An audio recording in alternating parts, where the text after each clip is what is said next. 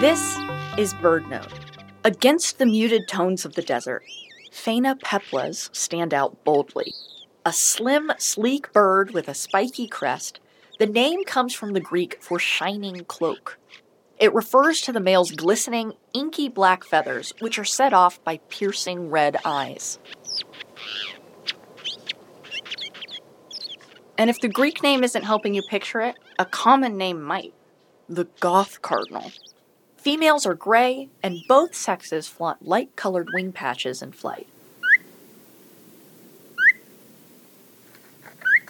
Phainopeplas have an elaborate courtship ritual.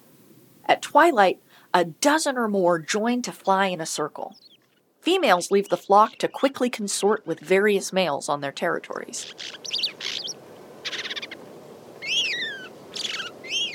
The species has arrived at the unusual adaptation of nesting in two different habitats and seasons. From February to April, they nest as highly territorial pairs in the arid Sonoran Desert. From May to July, they form sociable nesting colonies in leafy oak and sycamore canyons to escape the summer heat. Phainopeplas feed on mistletoe in the desert, which they help spread, and elderberries in the canyons. They're also adept at flycatching. And then there's that song. It just seems to fit a beautiful, shimmering bird.